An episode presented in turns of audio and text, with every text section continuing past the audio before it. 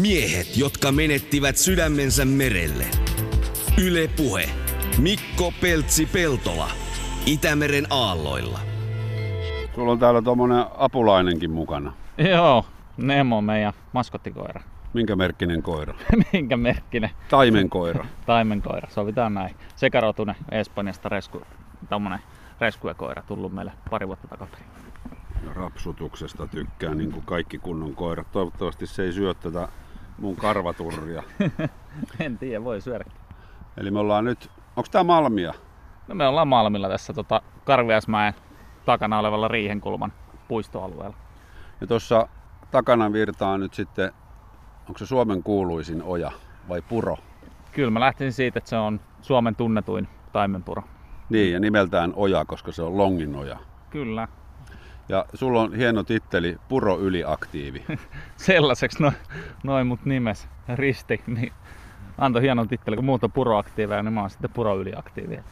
No, mä oon ymmärtänyt tässä muutaman vuoden sun toimintaa tota, tässä Longinojalla seuranneena, että kyllä se, se ylisana on tässä ihan hyvä. No jos yli puolet elämästä on tämän puro eteen tehnyt hommia ja lähes kaiken vapaa ja jollain tavalla on, on niin tähän puroon, puroon sidoksissa, niin ehkä se on sitten ansaittu. Mutta sun isä Matti on kans kova puroaktiivi. No pitähän purolla olla isäntä, joka keittää kahvit vieraille, että tässähän me just niitä legendaarisia nokipannukahveja juodaan. Joo, tää on hyvä. Tää on just sitä kahvia, mistä lääkäri varotti, kun tota, nokipannun kahvissa on kovat kolesterolit. Mutta No ehdottomasti. ei se nyt haittaa. Tänä yönä ei sitten nukuta, kun nyt on ilta ja kaunis, kaunis auringonlasku. Eli Salosen Juha, puroyliaktiivi Helsingin Longinojalta. Ja äh, Longinoja on siis al, äh, alin Vantaajokeen virtaava sivuhuoma.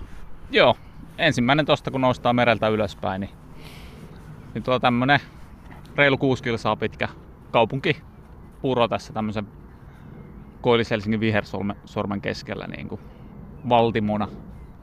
Ja tässä sarjassa meikän kesäohjelmassa tavataan siis ihmisiä, jotka on tehnyt jotain enemmän tai vähemmän äh, asioita, mitkä liittyy Itämereen, niin miten sä Juha näet, että Longinojan toiminta liittyy Itämereen?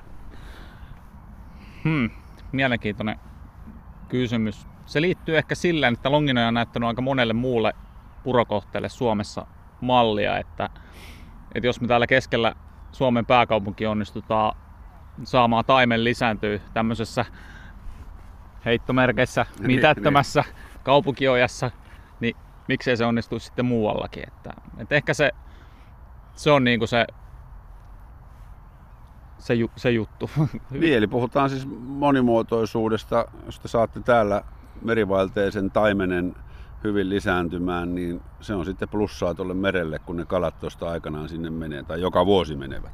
Kyllä, just näin. Ja toinen tietysti mikä on, niin se valistustyö, mitä me ollaan tehty, että ihmiset reagoi, rea, reagoi nykyisin paljon nopeammin, että jos täällä esimerkiksi näkyy veden pinnalla öljyä tai jos tu, tuolla haisee, haisee paskat, että jos joku likaviemäri vuotaa tai, tai jotain muuta, että niistä saadaan tosi nopeasti niin kuin ilmoitus ja niihin pystytään reagoimaan. Ja se sitten taas vähentää sitä kuormitusta Itämereen. Eli, eli niin kuin täältähän ne pikkusista puroista, puroista toi kaikki vesi tuohon tohon mereen valuu.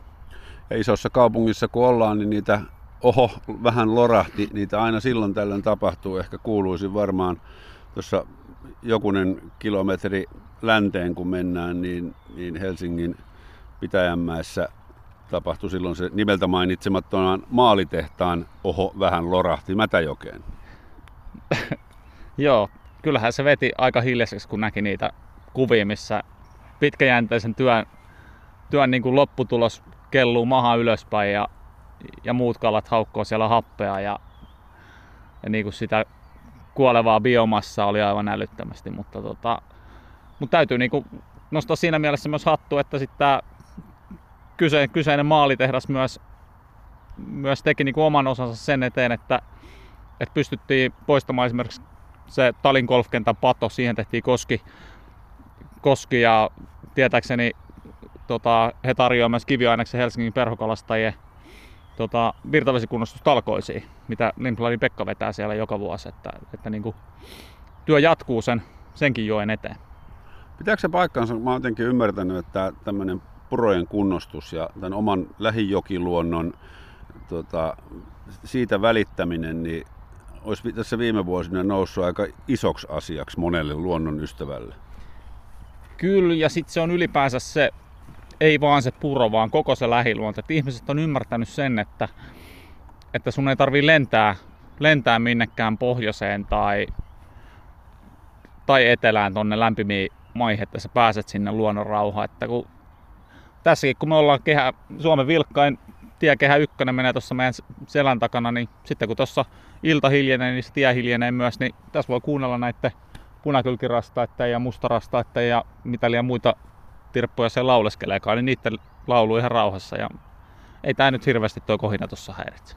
Ei kyllä, kun monelle sanonut, että siitä Helsingin Malmin läpi virtaa semmoinen maan kuuluisin taimenpuro, missä tota, isot emokalat käy sitten syksyllä kutemassa siitä kutuprosessista voidaan puhua vähän myöhemmin, mutta kyllä, kyllä ne on ällistyneitä, että anteeksi, mitä?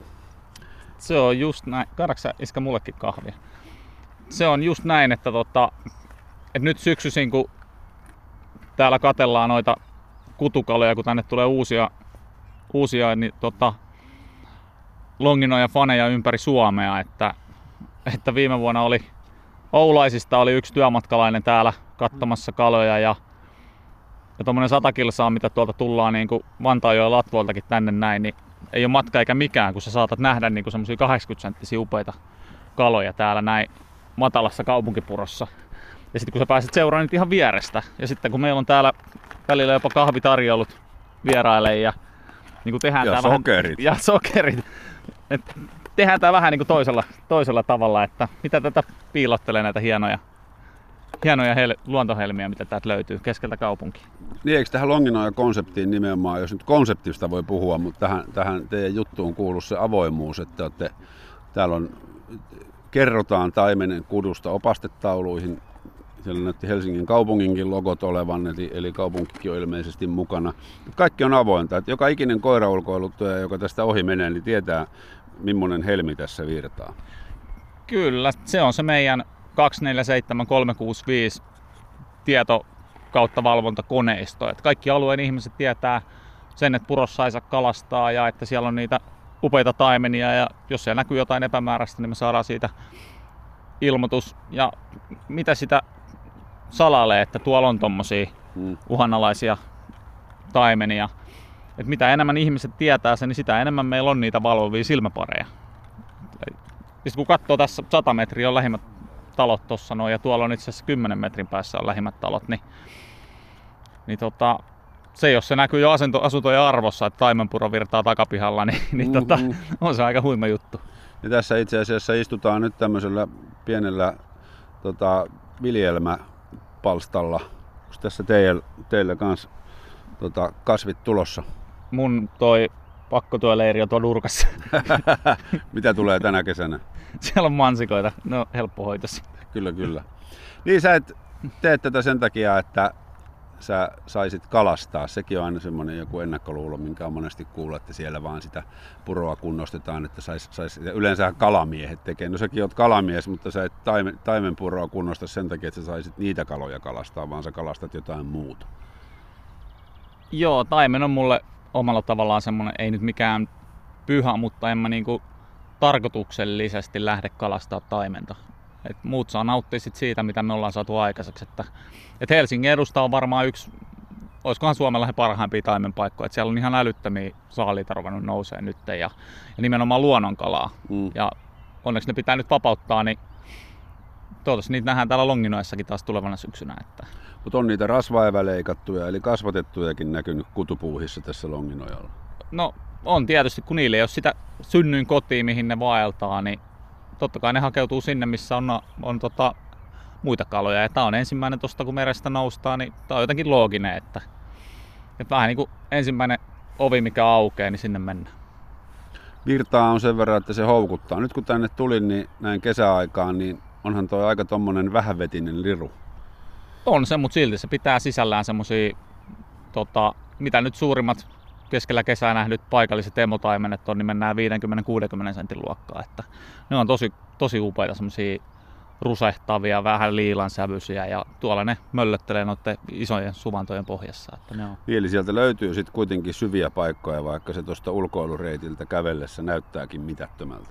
Joo, se vähän pettää, että tuo näkösyvyys ei ole, ole niin kuin puolta metriä enempää sitten, kun mennään vähän syvempää paikkaa, niin siellä ne saa ihan rauhassa olla. Ja niitä näkee tuolla iltahämärissä, kun ne käy nappaamassa jonkun hyönteisen tuosta veden pinnalta tai joku sorsan syöttäjä tulee, niin sit saattaakin yhtäkkiä tulla, että taimen nappaa siitä leivän palaseen. No jos palataan vähän vuosissa taaksepäin, niin, niin Juha Salonen, mistä lähti tämä sun innostus Helsingin Longinojaa kohtaan? Mikä oli semmoinen ensimmäinen sysäys, että sä oot alkanut pitää tästä purosta huolta? No se lähti itse asiassa tästä 100 metriä alavirtaa on semmoinen kohta, missä kaksi tierumpuu rumpuu, tota, te, ra, kahdesta tienrummusta on rakennettu silta. Mm. Ja toinen niistä rummu, rumpuputkista oli tukossa ja mä ihmettelin, kun mä katsoin, että mikä tuohon yrittää tuohon toiseen putkeen, mistä vaan ihan vähän valuu vettä.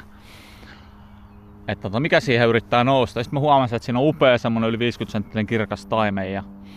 No, mä katsoin, että toisella puolella on tukos. Mä avasin sitten tukoksen ja sitten kun vesi rupesi virtaamaan, niin kala kiitti ja painu sinne ylävirtaan. Ja siitä se lähti. Soitin taimen, silloisen taimeninstituutin puheenjohtajalle Kettusen Henkalle ja ketä on mun oppisa näissä puro, purotaimenhommissa tai puro- ja taimenhommissa. Ja tota, pari viikkoa siitä niin oli ekat talkoot. Ja siitä eteenpäin sitten SKSR on joka syksy järjestänyt purotalkoot.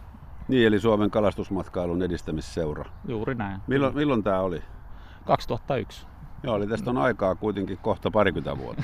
on kohta on synttäribileet. Että... niin, niin. No miten tämä on sitten kehittynyt, tämä itse puro, tässä parin, parissa kymmenessä vuodessa? No yhdeksi Vantaajoen parhaimmista lisääntymispuroista.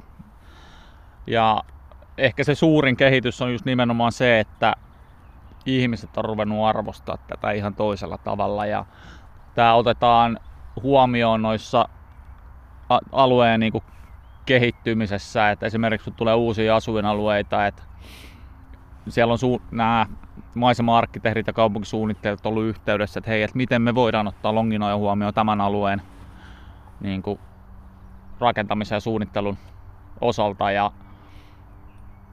ja sitten se, että on niin kuin ihmiset löytänyt. Tämä on niin kuin monen vuoden ajan puro. Tämä ei ole vaan silloin, kun täällä on niitä isoja kaloja. Että, että on esimerkiksi tällä kesäiltana tosi hieno katto, kun taimenet tuikkii tuolla, tai sitten itse voi syöttää niitä leivällä. Ja, ja niin kuin tämä on vaan tämmöinen pikkunen helmi. Tää, mistä, mistä tämä saa alkunsa? Tässä on niin kuin pari päähaaraa, että, että tuota Porvon moottoritien liittymän alla on vanha lähde, mistä tulee puhdasta pohjavettä. Se on toinen haara sitten se kulkee tuosta lentokentän alitse ja laskee tuossa Tullivuoren tien alapuolella tähän pääuomaan. Sitten toinen haara kerää vetensä tuolta Heikinlaakso, Puistola, Tapanila, Jakomäki-akselilla. Et se kuulostaa jotenkin tosi oudolta, että jos Puistolan asema, aseman vieressä on parkkipaikka, niin siitä katuviemäristä, kun se vesi laskee, niin se tulee Longinnojaan sieltä niin kuin omakotitaloalueen ali. Ja toinen on sitten, jos Jakomäen ostarilla kaataa vettä viemäri, niin se valuu sieltä Longinnojaan. Että niin kuin, se valuma-alue on, onko se nyt 12 kilometriä. Et siinä on kuitenkin niin kuin jonkun verran tätä kokoa. No nyt on paljon kuuluisuutta saanut Malmin lentokenttä viime vuosina ja sen mahdollinen rakentaminen, minkälainen uhka se olisi Longinojalle, jos ajatellaan ihan puhtaasti luontoa eikä puhuta sanaakaan politiikkaa? Sen kun tietää, siis sulfidisaavi, joka hapen kanssa reagoidessa ja veden ja sitten taas uudelleen kastuessa muodostaa, onko se nyt rikki, rikkihappoa, niin se jo kuulostaa pelkästään siltä, että jos sitä joutuu vesistöön, niin lopputulos on aika kauhea. Veden pH laskee ja kun se laskee tarpeeksi, niin kalat kuolee. Se on se pahin uhkakuva. Ja sitä mä itse pelkään, niin kuin, että, että, että, että niin kuin mitä, mitä tulee tapahtuu, jos se joskus rakennetaan. Sitten tietysti jos ajatellaan muita luontoarvoja, niin no nyt siellä on viherryökkösiä löytynyt, mikä on päätynyt punaiselle kirja, punaiseen kirjaan tai, ja oli uhanalainen ja mitäs muuta, heinäkurpan tota, levättämisalueita ja se on oikeastaan tämmöinen Koillis-Helsingin helmi. Ihmiset ei ymmärrä sitä, millainen luonto se laitojen sisällä ja se ympäröivät niin kuin kaikki metsäalueet on. Että niin se on aika jännä ajatella, että vaikka siinä on lentokenttä ja siinä on lentotoimintaa, mitä ei nykyään pidetä hirveän ympäristöystävällisenä toimintana, mutta sitten siihen jää valtava isoja alueita, jotka jää sen lentotoiminnan takia täysin koskemattomiksi. Se on just näin, että, että se kenttäalue on, oliko se nyt 95 hehtaaria ja siitä 18 prosenttia on pinnotettua. Eli kaikki muut on sitä hoitamatonta tai hoidettua niittyaluetta. Muistaakseni kiitoratojen reunat niitetään, mutta muuten se saa niin kuin kasvaa siellä sitten omaa tahtia. Tämä on musta tuntuu tietoa. En mm. tiedä mikä siinä on niin kuin käytäntö, mutta niin kuin on, ne on tosi hienot ne metsät siellä, ne lenkkipolut mitä siellä menee. Ja mä tuossa alku, alkukeväästä niin kävelin Nemon kanssa sen ympäri ja kävin katsoa kaikki ne sivuuomat, mitä Longinoja laskee. Ja kyllä se on niin kuin pikkuhiljaa vanhenevaa metsää ja kaatuneita puita ja liitoravon paponoita löytyy. Ja niin kuin, se on tämä kaupunkiluonto yllättää. Mm. Ja se sitten tietysti aina kun rakennetaan, niin, niin siitä jää, jää vettä valumaan johonkin. Ja se on sitten se paha asia. Niin, jos ajatellaan, että, että siellä on kuitenkin se on suo, minkä päälle kenttä on rakennettu. Mä oon viettänyt lapsuuteni tuossa Teerisuontiellä, mikä on, on tota, siellä on nyt viimeisien muutaman vuoden aikana niin pihaa nostettu, onko se nyt 80 senttiä nostettu, kun se on painunut niin paljon. Ja ne on 80-luvulla rakennettuja taloja. Ja kyllä se näkee, niin kuin, että miten se on muuttunut, muuttunut niin kuin ne pihat, että ne on kupruillut ja muistaa silloin lapsena kun pyöräilin, ne oli ihan tasaisia. Ja, ja niin kuin tämä vaan muuttuu tämä meidän ympäristö koko ajan. Että, mut me ei niitä päätöksiä tehdä. Me voidaan vaan sanoa mielipiteemme, mutta joku kuuntelee, joku ei. Niin, ja sittenhän aina, aina voi puhua niin kuin luonnon, luonnon silmin ja luonnon tuntein, jolloin, jolloin sitten niin kuin siitä puuttuu tavallaan se oma mielipide, koska luonto ei päätä, se toimii niin kuin se toimii. Se on just näin, että mä haluan nostaa itse Longinojan niin suuren ihmisjoukon tietoisuuteen, että kaikki ottaa huomioon sen kaikissa päätöksissä. Ja mun mielestä mm. siinä on onnistuttu nyt, nyt niin kuin Helsingin kaupungin osalta, että, että jos jotain rakentamista tulee, niin se mietitään myös, että miten puro otetaan huomioon. Ja hyvä esimerkki on itse asiassa nyt tuo Falkkulan kiilan rakentaminen, että siellä purouomaa siirretään uomaleveyden verran niin kuin Malmille päin ja rakennetaan uudestaan puroksi. Tällä hetkellä se on semmoinen murskekanava. Että, että siinäkin niin kuin ne suunnittelijat oli yhteydessä, että miten he voitaan ottaa huomioon. Niin se on tuommoinen puro, niin se vaatii sitä rehevää kasvustoa myös. Monestihan ihmissilmä haluaisi, että kaikki olisi siloteltua ja ja ojanpientareet olisi leikattu lyhyeksi erinäköisestä heinästä, eikä välttämättä ehkä tajuta sitä, että se heinä on just kaloille esimerkiksi hyvää suojamatskua. Se on just näin, että, että nykykaupunki-ihmiset tavallaan ei näe metsää puilta, että se, se metsän ei tarvi olla sellainen, että sieltä on vedetty alus, aluspuut kaikki matalaksi ja, ja tota, semmoiseksi tosi plankoksi, vaan sen pitää olla tollanen, missä on, missä on moni, monimuotoinen toi, että se on, niin kuin, saa elää villinä. Anteeksi. Et, tuli se on jo sen verran tohkeessa, että alkaa kahvit tulla joka päästä. Tuossa esimerkiksi muistan, ei siitä ole kuin pari vuotta, kun tuossa tästä vähän alavirtaan, kun te aktiivit kävitte lämpöisenä siitä, että oli, siellä oli oja, mikä oli kasvanut pikkusen umpeen. Ja sitten se oli vedetty vaan niin kuin kaivinkoneella semmoiseksi saviuraksi. Eli ne perattu kaikki se kasvusto pois sen takia, että siellä ehkä vesi virtaisi vähän nopeammin. Ja sehän aiheutti sitten hallaa tälle itse, itse, itse kalatoiminnalle. Joo, siis se on just näin, että kun noi, noi tavallaan luonnontilaisemmaksi muuttuneet kaupunki ojat jossain vaiheessa tuntuu, niin kuin, että se vesi niin kuin, rupeaa padottaa tai muuta vastaavaa ja sitten kaivetaan auki.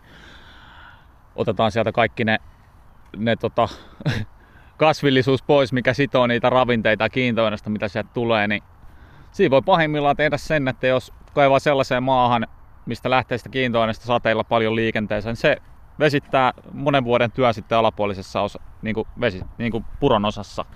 Et se kiintoaines peittää kutusoraikot ja se täyttää, täyttää ne talvettimismontut ja ne suuremmat, suuremmat montut ja siitä tulee semmonen tasamatala liejune alue, mikä vaan niin kuin siitä, sitä kiintoaineesta vaan on. Että...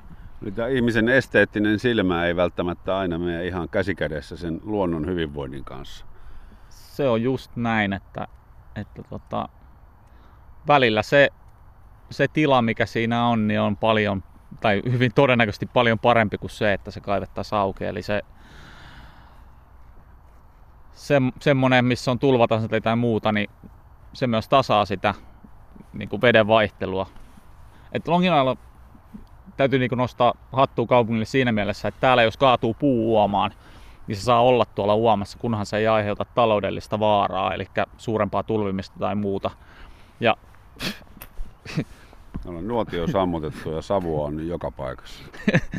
Tämä pitäisi nähdä. Ja, tota, ja sitten jos on sellaisia, mitkä aiheuttaa parottamista, niin sitten me puroaktiivit yleensä ollaan käyty avaamassa niitä silleen, että vesi pääsee virtaamaan. Että, että niin kuin, siinä mielessä alkaa pikkuhiljaa niin kuin itsekin kunnostaa itseään. Mm. Luonto kunnostaa itseään. Että jossain vaiheessa se oja muuttuu puroksi, kun se aika vaan menee. Tästä siis mä kiitän vanhempia, niin mä oon saanut kasvaa Helsingissä Länsi-Helsingissä semmoisella alueella, missä, missä on omakotitalon piha, on täynnä metsää ja kiitos vanhemmat, jotka on ollut tosi laiskoja tota, puutarhahoitajia, että siellä on kyllä joka ikinen kasvi saanut kukkia just sen näköisenä, kun ne sieltä ulos tulee. Niin oppinut tavallaan arvostamaan sitä, että semmoinen niin luonnon rönsy ja monimuotoiset puut ja kasvit, niin, niin se ei ole epäsiistiä, vaan se on, se on sitä luontoa, millä se itseään kasvattaa ja se niin kuuluu olla näin. Me ollaan siis tällä hetkellä Helsingin Longinojalla Puro Yliaktiivi Juha Salosen kanssa ja istutaan tässä tulilla ja ihmetellään tämmöistä Helsingin keskellä virtaavaa luonnon ihmettä. Lähdetään jossain vaiheessa kävelemään tuonne itse Purolle, mutta miten Juha menee tämä tää, tota, joen tai Puron vuoden kierto? Siellä on nyt, mitä tuolla joessa on nyt, kun on, on, on kesä?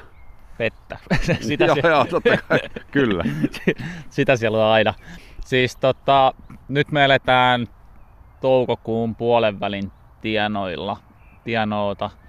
Ja tossa tuli, tuli tota Henkalta viesti, että Haakanpurolla on eilen ensimmäinen taimenen nollikas havaittu. Eli siellä on pikkuhiljaa niitä poikasia alkaa kuoriutua, kuoriutua sorakkojen sisältä. Meillä on tässä muutaman viikon päästä poikas tarkkailu Eli me tullaan tänne taskulampujen valossa katsomaan noin kutusoraikot, että onko siellä syntynyt niitä poikasia. Sinne poikaset tota, elelee ne ensimmäiset kuukaudet tuossa ihan siinä soraikon vieressä hakee omia reviireitään ja, ja sitten tota, vanhemmat poikaset elelee tuolla suvannoissa. Ja sitten odotellaan syksyä, yleensä syyskuun loppupuolella on purotalkoot, sinne on kaikki tervetulleita, että et ennätystalkoissa on ollut 112 henkeä, mikä tietääkseni on ehkä Suomen ennätys. No, Sanot... mistä, mistä saa tietää? Nyt, sä, nyt vaikka ollaan ylessä, niin tämä on niin kaunis asia ja, ja ei ole kaupallista toimintaa, niin nyt saat mainostaa. Eli tota, Longinojan Facebook-sivut, ihan vaan www.facebook.com kautta Longinoja ja, ja sitten tietysti Longinojan nettisivut, longinoja.fi. Sinne tulee info heti, kun päivä, päivä, päivämäärä on päätetty ja paikka on päätetty ja tosiaan kaiken ikäiset, ikään sukupuoleen katsomatta, niin tervetuloa. Että, että meillä on ollut niin kuin vauvasta vaariin ja mummoa talkoissa, että jokaiselle löytyy jotain tekemistä, jos ei muuta, niin iskä keittää kahvia. Että siinä voi sitten rupatella, nuoti, rupatella niin. kahvipannu ääressä. Seuramiehiäkin tarvitaan. Kyllä. Eli talkoot on syksyllä. Mitä silloin käytännössä tehdään? No silloin tota, ojaa muutetaan puroksi. Eli me lisätään sinne kiviä, monipuolistetaan tuota virtausta, me lisätään sinne kutusoraa, mitä taimen vaatii, että, että se saa ne märit sinne sorakon sisään. Siinä se niin kuin lyhy, lyhykäisyydessä on, että, että eloton oja muuttuu solisevaksi puroksi. Ja joka vuodelle riittää, riittää tarvetta talkoille. Kyllä, joka syksy ennen, ennen tota kutua me käydään kaikki kutusoraikot läpi ja me putsataan ne ja tarvittaessa tehdään niinku semmoisia täsmäkunnostuksia, että muutetaan virtausolosuhteilta siihen soraikolle sopivaksi ja, ja niinku saadaan sillä varmistettua, että, että niinku niillä lokakuun puolen välin jälkeen, kun alkaa kutu, niin niillä taimenilla on sitten niinku optimaaliset olosuhteet siihen, että saadaan vielä entistä enemmän, enemmän taimenia tänne puroon. Eli ne nousee sitten syksyllä taimenet tota, tähän puroon ja mitä ne täällä purossa tekee? Jatkaa sukua. Eli tota, naarastaimen kaivaa pyrstöllään sinne soraikkoon montun, sitten se laskee sinne mädin, jonka koiras hedelmöittää ja sitten se naaras peittää sen, so, sen mädin. Ja se jää sinne soran sisään, odottaa tätä toukokuun puolen tienoita. Eli se on talven siellä ja, ja tota, minkälaisia vesioloja, mitkä on optimaaliset vesiolot sitten tälle syksylle ja, sille kudulle ja sen jälkeiselle ajalle? No jos ajatellaan kalojen kannalta, niin mitä enemmän vettä, niin sen parempi.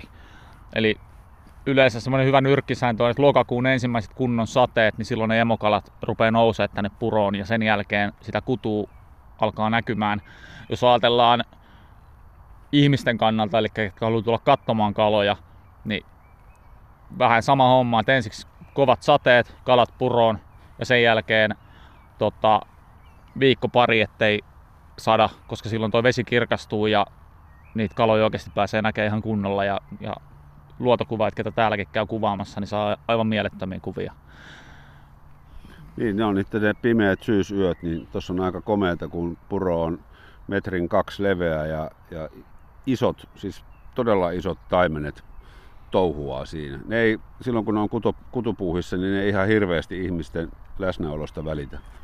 Se on just näin, että tota, eli me ollaan yritetty, yritetty opettaa ihmisille se oikeanlainen lähestymistapa ja se käyttäytymismalli, että miten niitä kaloja pitää tarkkailla, ettei pompita, pompita siellä rannassa eikä sohita niillä valoilla kalojen päähän ja lähestytä alavirran puolelta. Ja jos on muita kuva, kuvaajia, joilla on valot, niin ei tarvii omia valoja laittaa ollenkaan. Ja, ja niin jatkuvaa valistustyötä myös, että niillä kaloilla on sitten hy, hyvä olla ja ne saa olla rauhassa.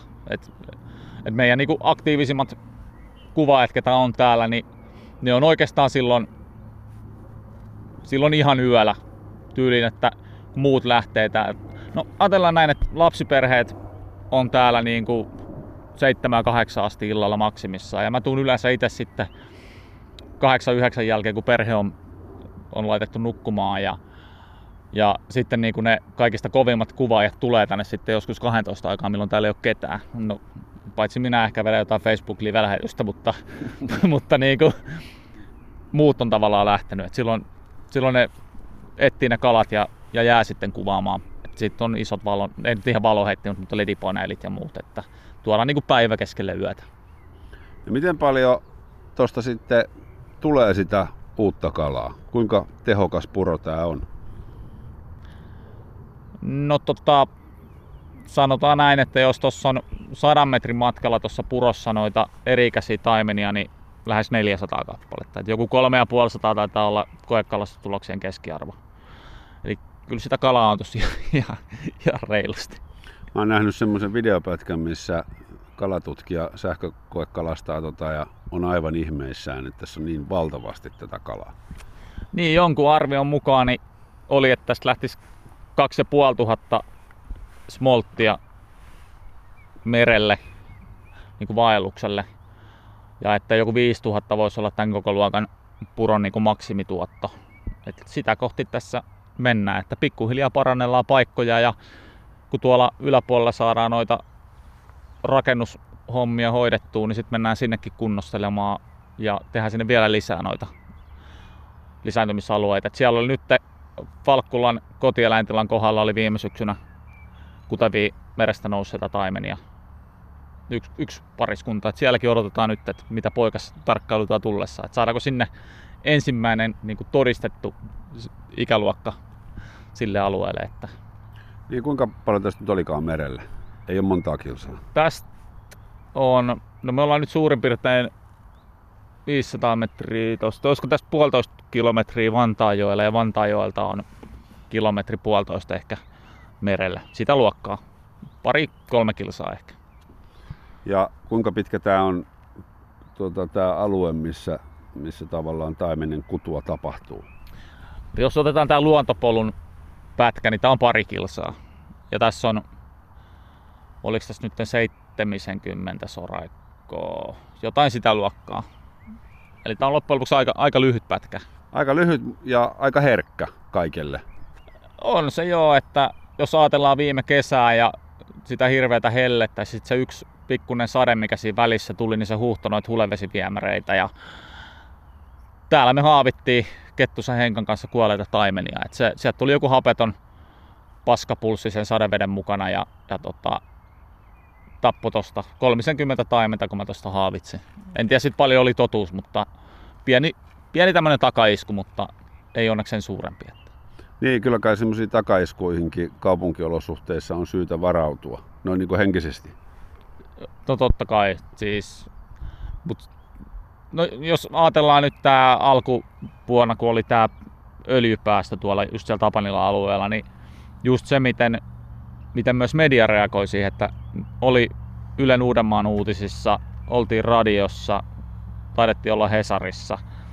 Ja sitten loppujen lopuksi, kun selvisi, että se oli pari 30 litraa diesel polttoainetta, mikä oli just sieltä Puistolan rekkaparkilta valunut. Eli siellä oli bensavarkaat käynyt ottamassa vähän löpöjä ja jättänyt luukut auki. Niin, niin kuin tällaiset, tällaiset asiat, että noihin niin kuin reagoidaan, että, että otsikko tässä olla, että palkit, palkitulla taimenpurolla öljyvahinko tai joku vastaava.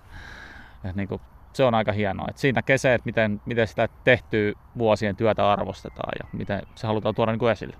Niin, mutta tässä on varmaan viime vuosina ollut just se, se ongelma, mikä on niin kuin kaikessa kaloihin liittyvässä, että kun ne ei ole söpöjä, tai on ne söpöjä, mutta ne ei ison kansan mielestä ole välttämättä söpöjä karvasia ja ne, ne on veden alla. Että sitten ei, ei välttämättä niin kuin osata ajatella eikä tiedetä, mitä veden alla on.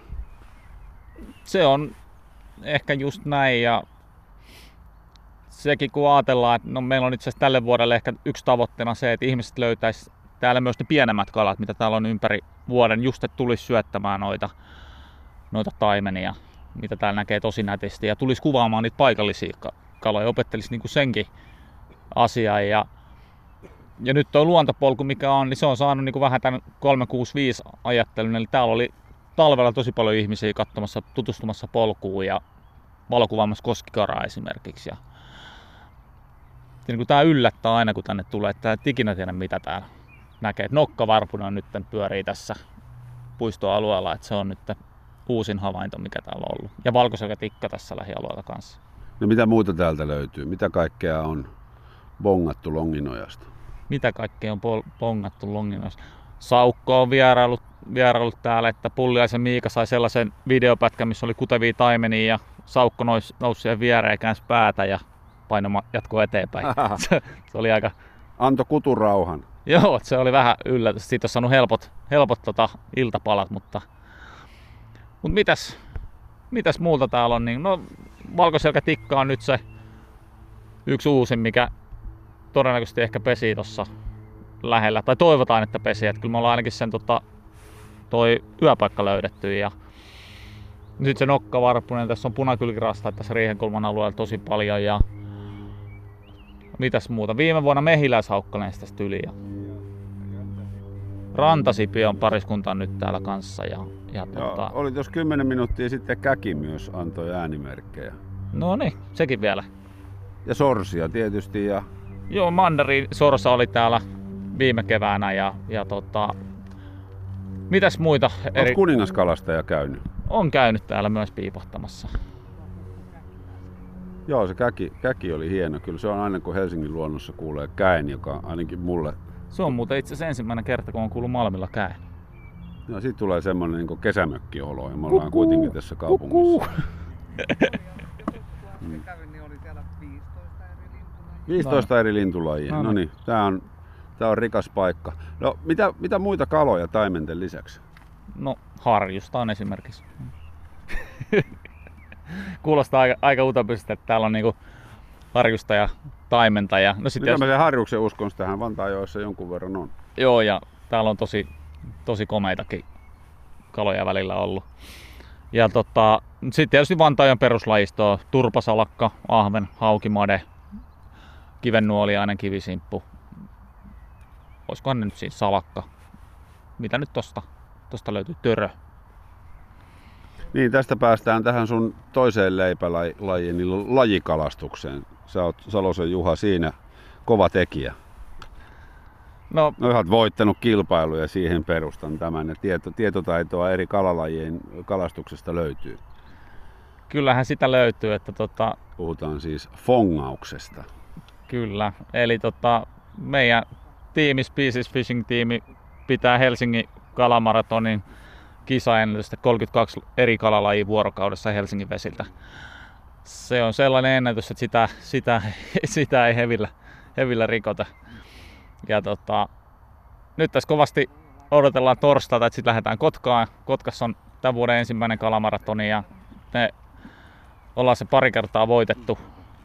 Ja sitten viikko siitä niin on, on tämä kuninkuuskilpailu, eli Helsingin kalamaratoni, mikä on niinku sellainen, mikä on se, on se 365 päivää vuodessa niin kuin päässä, että, että niin kuin mitä, mitä voi tehdä toisia, mitä pystyy parantamaan ja mitä uusia jippoja pystyy niin kuin keksimään. Ja eilen illalla olin kahdelta yöllä himassa, että kävin katsomassa taas muutaman uuden rannan ja katsomassa mitä sieltä löytyy. Ja se avaa ton kalamaailman ihan eri tavalla, kun sun pitää miettiä, miettiä niin kuin se, että, että missä se kala esiintyy, millaisissa paikoissa.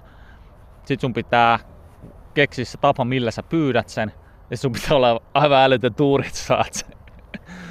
Et niin kuin se, se opettaa, opettaa tosi paljon, että kaikkien kannattaa kokeilla sitä. Se on vaan niin, kuin niin pirun koukuttava, koukuttava laji. Ja tuossa jos ajatellaan, niin viime vuonna mä sain itse ympäri Suomea 46 eri lajia pyydettyä. Ja Lait, Timi, Timi Laitinen, ketä on, on tota mun tiimissä, niin teki Suomen ennätyksen sai 52 lajia. Eli tota, siinä on aika, aikamoinen moinen, tota, lajimäärä. Niin ja silloin mennään ilmeisesti kalan koossa myös sinne ihan pienimpään. No liejutokko, mikä on pienin kalalaji Suomessa, niin ne on semmoisia muutaman sentin mittaisia yleensä. Et siinä on koukkukokokin semmoista. Mikä, mikä on ko- pienin koukkukoko? 200. 200, eli se on ihan semmoinen nuppineula. Se on sitä pienempi. Se kärki on Joo. siis semmoinen... Muuta. Mä nimittäin tuohon kalamaratoniin kerran joskus vuosia sitten osallistunut. Saatiin silloin muistaakseni 19 eri lajia, ei, ei minun ansiosta, mutta silloin meillä oli niin pienet koukut, että, että se siima, mihin me oltiin laitettu ne kiinni, niin, niin se ei taipunut sen koukun painosta. Joo, siinä sanotaan silleen, että ne on niin pieniä koukkoja, että niin möytyy verenkierto.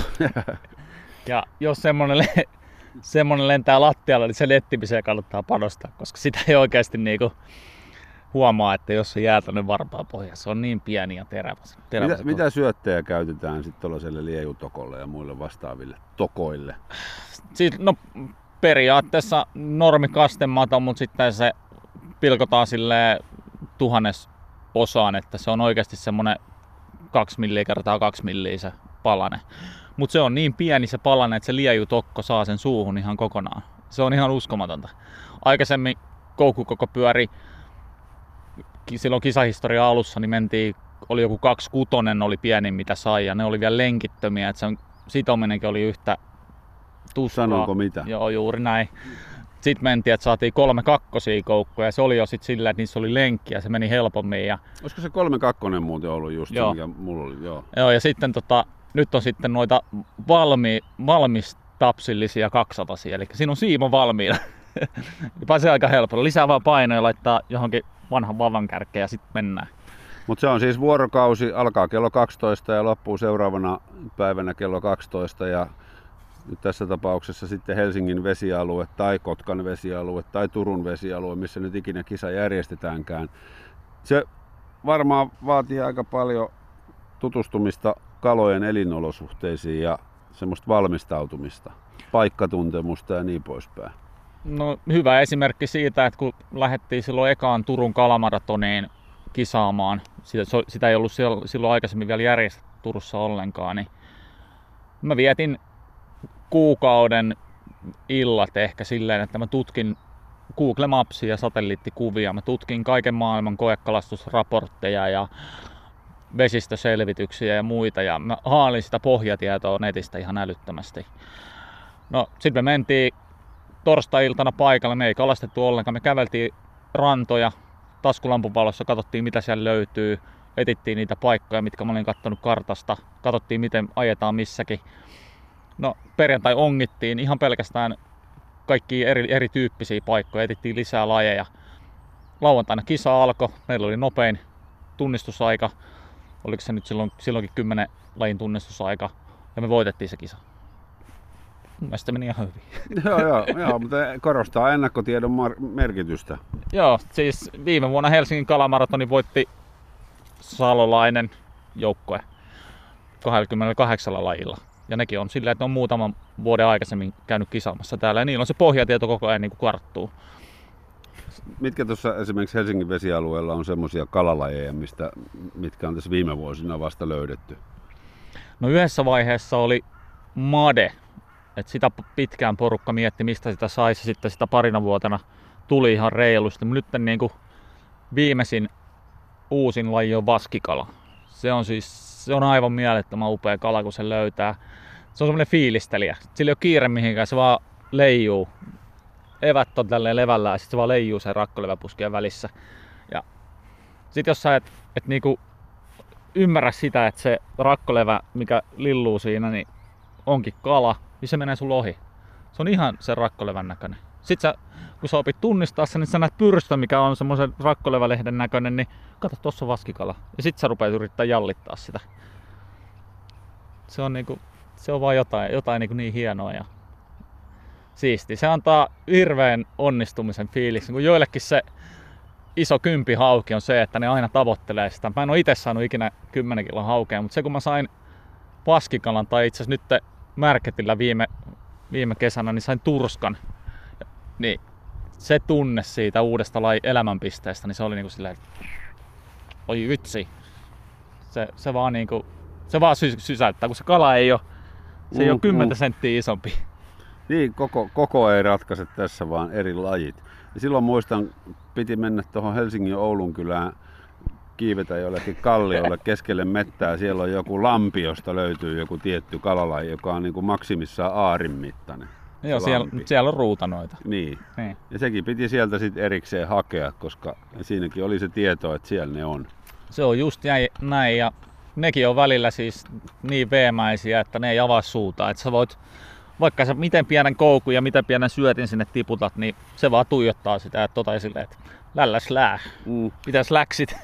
Mutta onkia, siis koukkuja ja siima ja mato on se ilmeisesti se yleisin kyllä se on just näin, että sillä saa eniten lajeja. Että normit perus mato onkin, mihin laittaa vähän pienempää koukkua ja herkempää kohoa.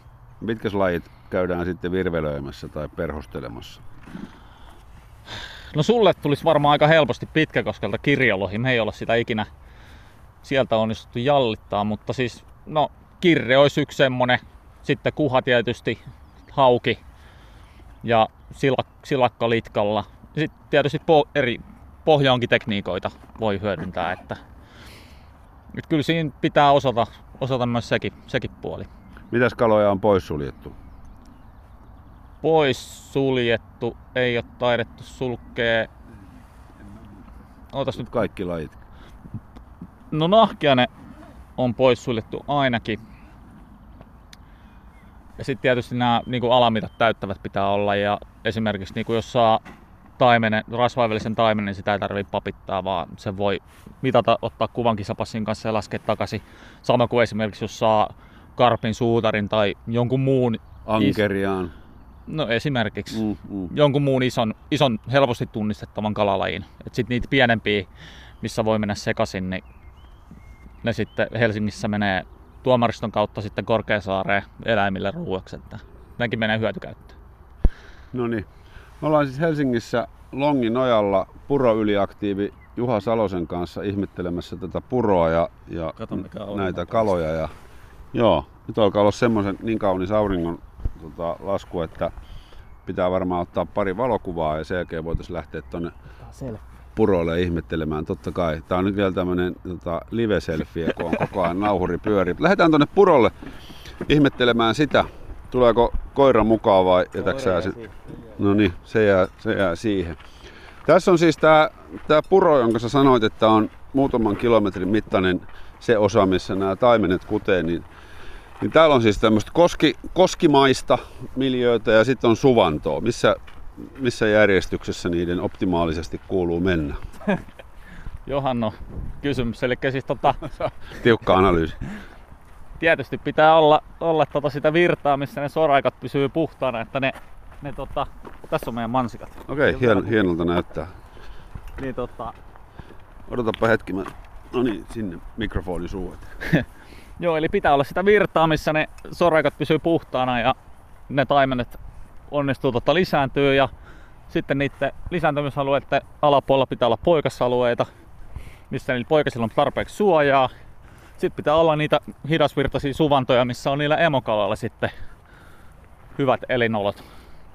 Eli se on loppujen lopuksi aika tarkka se soran raekoko ja missä järjestyksessä niitä kutualueella missäkin kohtaa on.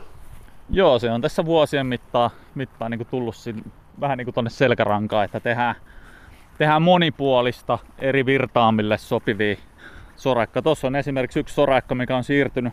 Se on alkanut tuolta, missä on tuo iso kivi ja se on taimenten kutemisen yhteydessä siirtynyt metri alaspäin. Ja nyt taas sitten ensi syksyllä niin se voi tosta siirtää lapiolla ylöspäin ja ehkä vähän kaventaa uomaa. Ja Niin ne pitää aikamoista elämää tuossa, kun ne penkoo pyrstöillään tota soraa. No on se kun mietit, että tossakin soraikolla oli, olisiko tuossa ollut parhaimmillaan, niin kolme neljä yli 50 senttistä taimenta kutupuuhassa, plus sitten ne paikalliset pienet koiraat, mitä oli siinä varmaan joku kymmenkunta seurana, niin kyllä se aikamoinen kuhina kävi. Mm. Onko tää tota, onks näillä pienillä poronpätkillä sulla jotkut nimet vai onko tää ihan vaan tämmöistä peruspuroa? No nyt me tullaan saunan koskelle, että se on tietysti loogista, kun tuossa on käytössä oleva sauna reunalla, niin kuin rannalla, niin pystyy sanoa, että, että saunan koski alkaa tästä näin. Ja tää on puron hienoimpia paikkoja. Tässä on nää, mitäs puita nää nyt onkaan, olisiko ne haapoja? Ehkä. Niin, jos täällä on liito-oravia, niin eikö ne, ne tykkää haavoista? Joo, siis niitä liittoravia on tuossa kehän toisella puolella. Mutta tota, toivottavasti ne tännekin eksyisi. Täällä on tosiaan näitä punakylkirastaita ja räkättirastas taitaa tuossa raksuttaa, mutta tässä on niinku Ja nyt kuuluu se solina, mitä tilattiin.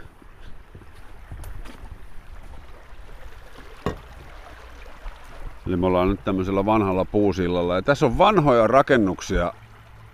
Siis en ole hyvä historiassa, mutta aika vanhoilta noin näyttää. Joo, nämä on siis tota, tossa on, olisiko nämä siihen Strömsin tilaan kuuluvia rakennuksia. Että tossa on yksi luontopolun opastaulu, missä kerrotaan tämän alueen historiasta.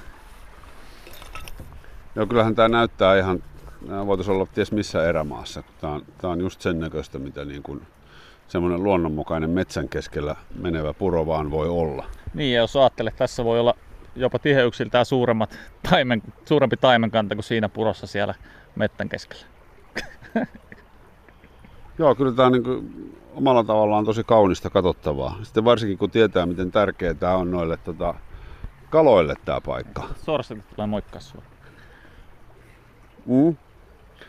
Minkälaista oppia, kun sä sanoit, että, että ton, tota, muissa kohteissa saatu oppia tästä Longinojan toiminnasta ja näistä onnistumisista, niin mitä, mitä tietoa sä oot muilta puroilta kuullut? Ympäri maata esimerkiksi. Kyllä mä yritän niin kuin mahdollisimman paljon ammentaa sitä tietoa, että, että mikä, mikä toimii ja, ja niin kuin minkä tyyppisiä ratkaisuja eri paikoissa on tehty. Eli esimerkiksi miten on puuainesta käytetty kunnostuksessa miten on suisteita tehty ja erosiosuojauksia ja muita. Et tossa jos katsoo esimerkiksi, niin joskus ne purot alkoi tulla silleen, että ei tehdä puroon mitään, mutta tehdään ennaltaehkäisevää työtä. Toi puuvalli on meidän tekemä. Siinä on kaupunki toi meille lavallisen puuta ja kiveä ja tommonen tehtiin. Se oli siis sortuva penkka. Ja just siinä on se, kun erosio syö, niin se täyttää nuo alapuoliset. Ei syö enää. Niin, eli kun sitä maa-aineesta pääsee liikaa tähän, niin se, se muta leviää ympäriinsä ja se on haitallista. Se on just näin, se peittää noin soraikat, mitä tuolla näkyy. Tässä näkyy hyvin, että miten se pysyy puhtaana, kun on tommonen kiva virta, mikä solisee. Niin, sitten noita syksyllä myös harjataan noita kutusoraakkoja, onko ihan väärässä? No et se nyt ihan väärässä ole, että, että viime syksynä mä ämpärillä täällä putsailin noita, eli otin vettä ja kaadoin, kaadoin sitä takaisin ja varmaan näytti osaltaan aika semmoista hölmöläisen hommalta, kun mä olin tuolla ihan tuossa kevyen liikenteen väylän vieressä ja ihmiset, ihmiset vähän naurosteli, että, että mitä sä teet siellä. Mutta sitten kun mä kerroin, mikä oli homman juoni, niin, niin tota, sinne vaan niinku kiitteli, että tosi hienoa, hienoa työtä ja, ja se aina niinku lämmittää. Se saa, saa niinku sen, että vaikka, vaikka vaikuttaa hullun hommalta, niin silti tänne tulee sitä tekemään. Että kun tietää, että lopputulos on hyvä ja itse asiassa se kohta oli sellainen, että siinä oli aikaisempana syksynä yhdessä kohtaa kutenut taimenet. Ja nyt kun fiksattiin se Henkan kanssa, niin siinä oli kolmessa kohtaa vai neljässä kohtaa taimenen kutupesä.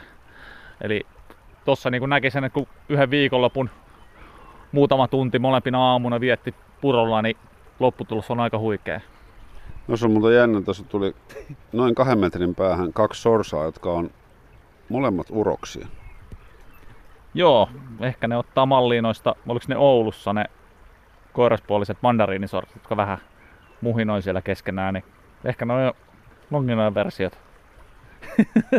Tämä tuo varmaan tota, Juha sulle aika niin kuin paljon semmoista kaunista ja hienoa sisältöä elämään, tämmöinen intohimo tämmöiseen puroon ja sen kaloihin.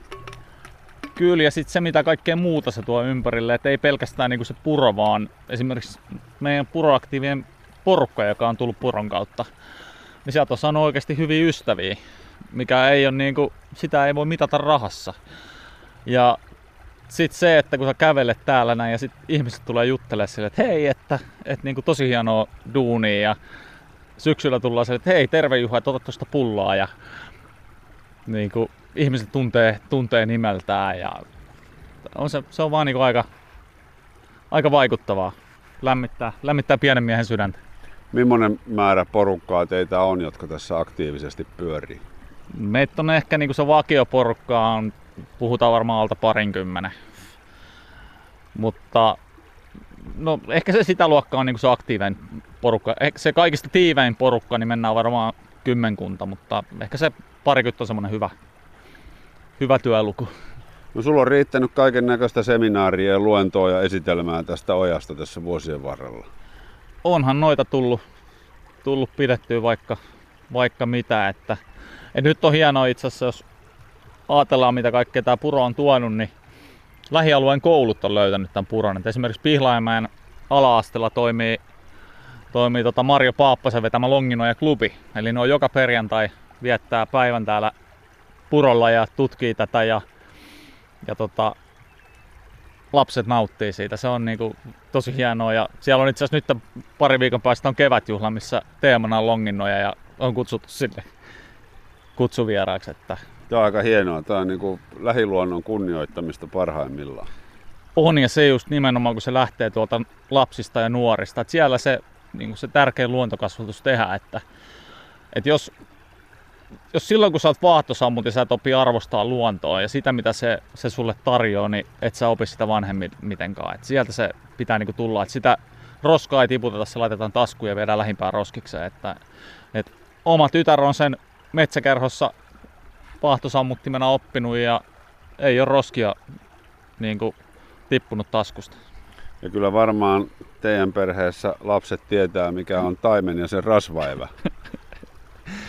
Suurin piirtein. Välillä tulee vähän niinku korvistakin ulos, kun visio longinoilla niin paljon. Ja, ja tota, mutta onneksi se tulee myös niinku vastakaikuu siihen, että ne ymmärtää sen, mitä tärkeää on, on mulle, mutta mutta sitten kun noin vahva intohimo ja kutsumus johonkin on, niin sillähän ei voi mitään, että vaikka sieltä silloin tällöin tulisi joku poikkipuolinen sana, niin et, ethän sä voi tälle itsellesi mitään. Joo, ei. No ei ole hirveästi muita harrastuksia kuin toi fongailu ja tää longinnoja, että siinä kun mun vapaa-aika menee, niin ne ainakin vaimo tietää, että en ole missään ryyppäämässä ja rellestämässä, että jos on täällä, täällä vietä syksyiltasi aikaa ihmisten, ihmisten parissa, niin, niin tota, ei ole kyllä tullut niin vielä, että, että pitää mennä nukkua sohvalle. Mm-hmm.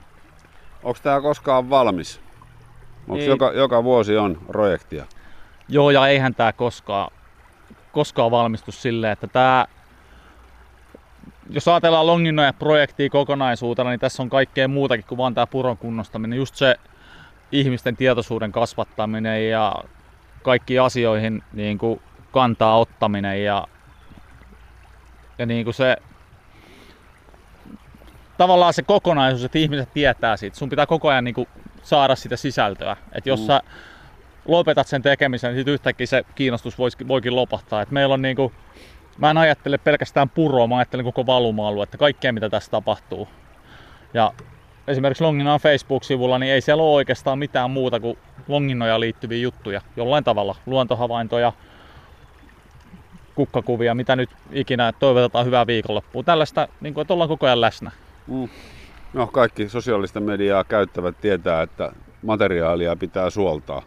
Miten tota, tässä tämä taimen on, merivaelteinen taimen, se pääosa Longinojassa, sehän on luokitukseltaan ainakin ollut, lienee edelleen äärimmäisen uhanalainen, eli, eli aika huonossa hapessa, mutta tämmöiset esimerkit hän kyllä on oivia asioita parantamaan niin kuin koko lajin olosuhteita Suomessa.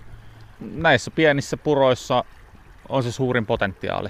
Et jos miettii Vantaajokea kokonaisuutena, niin miten paljon esimerkiksi virtavesien hoitoyhdistys on tuolla Latvoilla tehnyt kunnostuksia. Vantaan kaupunki on niin kuin tosi hienosti. Vantaan purotalkkarit, aivan mieletön. Kaupunki maksaa kaksi tyyppiä kesäksi, kesätöihin, jotka kunnostaa puroja. Tekee kaikkea niin kuin siihen, siihen liittyvää. Ja nyt sitten Helsingissä melkein kaikissa puroissa, no itse taitaa olla suurimmissa kaikissa, kaikista suurimmissa puroissa niin on taimenkanta.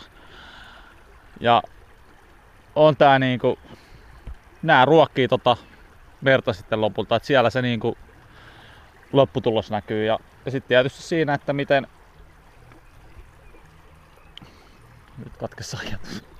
Ei mitään, me loppuu ihan just ohjelma-aika, niin nyt sieltäkin johon tässä on tässä tunnit, tunti niin. jauhettu yhdestä pienestä ojasta ja, ja sen elämästä. Että, niin. että se, on, se on tietysti hienoa. Joo, ei kyllä tätä täytyy sanoa, että niin kuin ilolla katsoo tätä työtä, mitä olette saanut aikaiseksi. Että olet Juha Salonen hieno mies. Kiitos. Se on sille, että se oja muuttuu puroksi, kun me näytetään sen hienous ja kauneus. Se on se ei ole vaan se, tuolla jos ajatellaan, että mennään tuonne ylös, missä se on semmoinen hidasvirtainen peltooja, mm. niin sekin tarjoaa sen tosi monipuolisen luonnon mm. ympärillä. Se vaan pitää nähdä. Ihmisten pitää niinku avata silmänsä ja, ja se mitä mä oon saanut kaikille, jotka tulee Longinojalle, niin täällä ei pidä olla kiire. Täällä pitää niinku, sun pitää nojailla sillan kaiteeseen ja kuunnella tuota solinaa ja sitten yhtäkkiä sä huomaatkin, että siinä on taimen siinä virrassa käy syömässä hyönteisiä tai yhtäkkiä näet, että saukko uiskentelee siellä. Että täällä voi tapahtua vaikka mitä. Ikinä ei tiedä. Yle Puhe. Mikko Peltsi-Peltola. Itämeren aalloilla.